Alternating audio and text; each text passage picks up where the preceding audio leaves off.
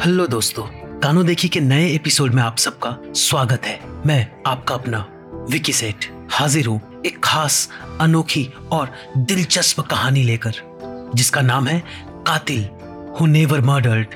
इसे लिखा है आकांक्षा गुप्ता ने। और ये कहानी आपको कई एपिसोड्स में अनफोल्ड होते हुए एक बड़ी राजदार दुनिया के अंदर ले जाएगी। तो बिना देरी किए, चलिए कहानी को शुरू करते हैं। Episode one. एक अंधेरे कमरे में अखबार के कुछ कटे हुए हिस्से एक दीवार पर चिपके हुए थे। एक हिस्से पर किसी परिवार के जलकर मरने की खबर थी तो दूसरे हिस्से पर उस हादसों को कत्ल बताती हुई दूसरी खबर छपी हुई थी। अखबार के एक हिस्से पर उस परिवार के सदस्यों की तस्वीर थी, जिसमें एक दंपत्ति के साथ उनका एक बच्चा भी था। एक साय ने उस कमरे का दरवाज़ा खोला। और बिना लाइट जलाए अंदर आ गया। उसने कमरे की खिड़की पर से पर्दा हल्का सा खिसकाया, जिससे एक मध्यम रोशनी कमरे के अंदर आने लगी। उस साय ने उस हादसे या साजिश का शिकार हुए परिवार की तस्वीर को सहलाया और पर्दा वापस खिड़की पर डाल दिया, जिससे कमरा अंधेरे में डूब जाता है। उधर सिंघानिया मेंशन में आज पार्टी की रौनक थी। पार्टी में बड़े बड़े उद्योगपति अपने परिवार के साथ शिरकत कर रहे थे। सभी अपने हाथों में ड्रिंक्स लिए खड़े होकर आपस में एक दूसरे से बात कर रहे थे। चर्चा का विषय था सिंघानिया ग्रुप्स के पाँच हज़ार करोड़ के एम्पायर का उत्तराधिकारी कौन है, जिसे पुरुषोत्तम सिंघानिया आज सामने लाने वाले हैं। आखिरकार आज मिस्टर सिंघानिया अपनी कंपनी के नए चेहरे को बेपर्दा करने के लिए तैयार हो ही गए। हाथ के गिलास को हवा में लहराते हुए किसी के चेहरे पर हँसी तैर गई। देखिए भाई साहब, आज नहीं तो कल ये करना ही था मिस्टर सिंघानिया को। आखिर बाप की विरासत बेटे को ही संभालनी होती है। किसी ने हाँ में हाँ मिलाई। ये बातें चल ही रही थी कि माइक पर मिस्टर सिंघानिया की आवाज़ गूंजी। Your attention ladies and gentleman पहले तो मैं आप सभी का मेरी खुशी में शामिल होने के लिए शुक्रिया अदा करना चाहूँगा। जैसा कि आप सभी जानते हैं, आज से 20 साल पहले सिंघानिया एम्पायर की नींव दुनिया और समाज के लिए कुछ करने की इच्छा के साथ रखी गई थी। अपने वर्कर्स स्टाफ और आप सभी लोगों के साथ की बदौलत हम अपने इस मकसद में काफ़ी हद तक कामयाब भी हुए हैं। लेकिन समय के साथ साथ चेंज भी होना ज़रूरी हो जाता है, खासकर तब जब बात आज की युवा पीढ़ी की हो।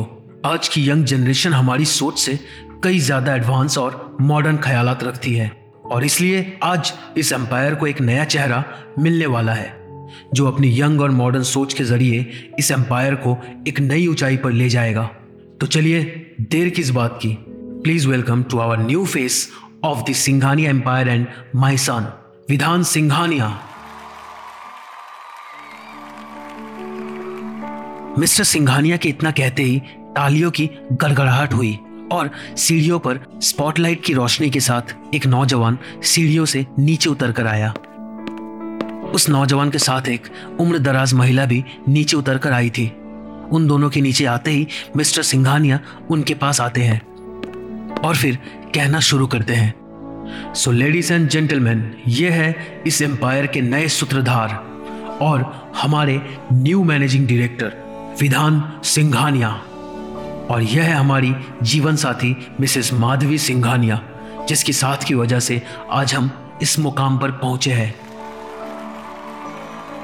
मिस्टर सिंघानिया की बात खत्म होते ही वहाँ तालियों की गड़गड़ाहट गूंज उठी।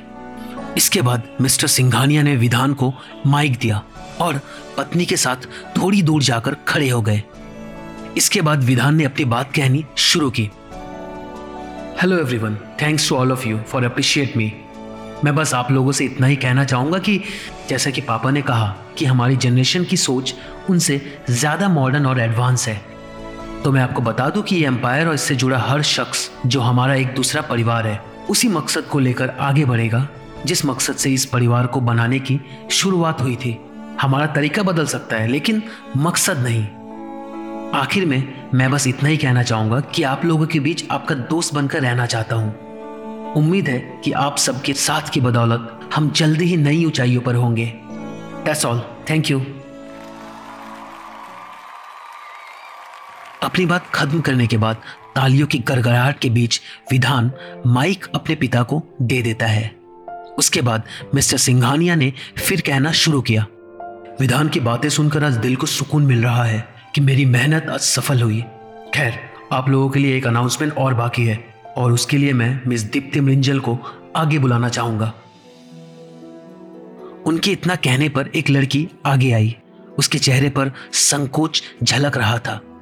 उसने पार्टी के ड्रेस कोड से अलग एक भारतीय परिधान पहन रखा था। इसकी वजह से सब उसे अजीब नज़रों से देख रहे थे। वो आकर मिस्टर सिंघानिया के पास खड़ी हो गई। मिस्टर सिंघानिया ने उसकी तरफ़ देखा और फिर सामने खड़े हुए लोगों से मुखातिब होते हुए बोले, मिस दीप्ति हमारी कंपनी में काम करने वाली एक होनहार और काबिल एम्प्लॉय है। यह हमारी कंपनी के अकाउंट डिपार्टमेंट में चीफ अकाउंटेंट है और इनकी ईमानदारी और मेहनत की वजह से हमारी कंपनी आज नई ऊंचाइयों पर है। जब पुरुषोत्तम सिंघानिया दीप्ति के बारे में ये सारी बातें कह रहे थे तो मिसेस माधवी के चेहरे पर एक गुस्सा झलक रहा था, जिसे पुरुषोत्तम देखकर भी नजरअंदाज कर गए और अपनी बातें जारी रखी। मिस दीप्ति न केवल मेहनती और ईमानदार है, बल्कि एक बहादुर और हिम्मती लड़की है। जैसा कि आप सभी जानते हैं कि आज से लगभग ढाई साल पहले घर लौटते समय मेरी कार का एक मेजर एक्सीडेंट हुआ था, जिसमें मैं और मेरा ड्राइवर बुरी तरह से घायल हुए थे। तब हम दोनों को किसी ने सही समय पर हॉस्पिटल पहुंचाकर हमारी जान बचाई थी। उस समय उस इंसान ने बड़ी ही आसानी से अपनी पहचान छुपा ली थी। लेकिन कहते हैं ना कि अच्छाई खुद को छुपाने की कितनी भी कोशिश कर ले, एक न एक दिन सामने आ ही जाती है। ऐसे ही उस इंसान की पहचान भी हमारे सामने आ गई, जिसने हमारी जान बचाई थी। और वह नेक दिल और बहादुर इंसान और कोई नहीं, बल्कि मिस दीप्ति मृंजल है।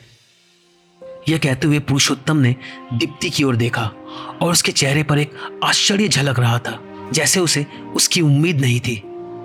उसे देखते हुए मिस्टर सिंघानिया ने आगे कहना शुरू किया, आज इन्हीं की हिम्मत की वजह से मैं आप सबके बीच यूँ ही सलामत खड़ा हूँ। मैं मिस दीप्ति का तहे दिल से शुक्रिया अदा करता हूँ।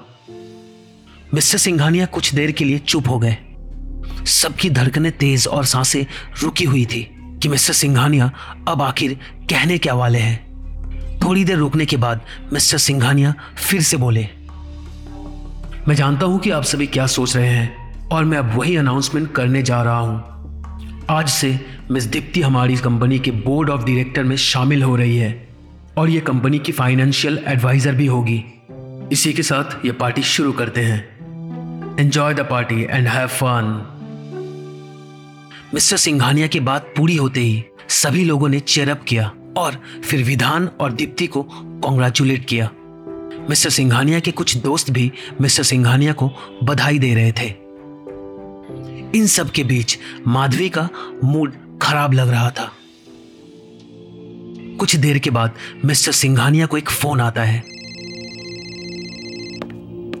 जिसे सुनने के लिए वो अपनी स्टडी रूम में गए। जब वे अपनी बात खत्म करके पीछे मुड़े तो माधवी खड़ी थी। उसके चेहरे पर गुस्सा साफ़ दिख रहा था। पुरुषोत्तम उन्हें अनदेखा कर बाहर जाने लगे तो माधवी ने उन्हें रोककर कहा, ये सब क्या है पुरुषोत्तम? तुम क्या कर रहे हो? कुछ पता भी है तुम्हें? मैं क्या कर रहा हूँ? अपने बेटे को मैनेजिंग डायरेक्टर बनाया है। और क्या किया है मैंने जो तुम इस तरह से रिएक्ट कर रही हो? पुरुषोत्तम ने फ़ोन में नज़रें गड़ाते हुए कहा अब माधवी को गुस्सा आ गया। उसने पुरुषोत्तम को कंधों से पकड़ा और बोली, तुम अच्छी तरह जानते हो कि मैं किसकी बात कर रही हूँ। क्या ज़रूरत थी तुम्हें उस दीप्ति को अपनी कंपनी के बोर्ड ऑफ़ डायरेक्टर में शामिल करने की? तुम भूल रही हो शायद, उसने अपनी जान खतरे में डालकर मेरी जान बचाई थी और इसके लिए उसे इतना दिया तो जा ही सकता है। पुरुषोत्तम ने माधवी को पीछे ढकेलते हुए कहा और बाहर जाने लगा। माधवी ने आगे बढ़कर उसका रास्ता रोक लिया। उस एहसान के बदले तुम उसे सीए जॉब दे चुके थे। फिर इतनी बड़ी मेहरबानी करने की क्या ज़रूरत थी? कहीं ऐसा तो नहीं तुम्हारे दिमाग में कुछ और ही चल रहा है? माधवी ने पुरुषोत्तम से शक भरे लहजे में पूछा। तो वह हड़बड़ा गया और माधवी पर चिल्लाते हुए बोला, ये क्या बकवास कर रही हो तुम? शर्म नहीं आती आज के दिन ऐसी बातें करते हुए? खैर, तुम्हें जो सोचना है सोच सकती हो। मुझे कोई फ़र्क नहीं पड़ता। मैं नहीं चाहता कम से कम आज के दिन कोई तमाशा हो। और हाँ अगर तुम्हारा मन हो तो नीचे आ जाना। आज हमारे बेटे के लिए एक बड़ा दिन है, और मैं नहीं चाहता कि वो इन चक्करों में पड़े। इतना कहने के साथ ही पुरुषोत्तम माधवी को धक्का देकर बाहर निकल जाता है, और माधवी खड़ी देखती रह जाती है। अगली सुबह टेलीविज़न पर न्यूज़ चैनलों में एक ही सुर्खियाँ चल रही थी।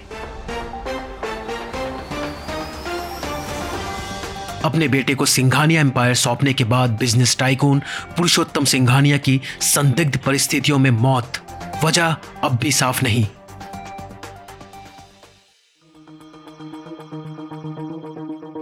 दीप्ति को बोर्ड ऑफ़ डायरेक्टर में शामिल करने से क्यों नाराज़ हुई माधवी? कैसे हुई पुरुषोत्तम सिंघानिया की मौत? या कोई नेचुरल डेथ थी या किसी ने पुरुषोत्तम सिंघानिया का मर्डर किया? क्या लगता है? क्या होंगे इन सभी सवालों के जवाब?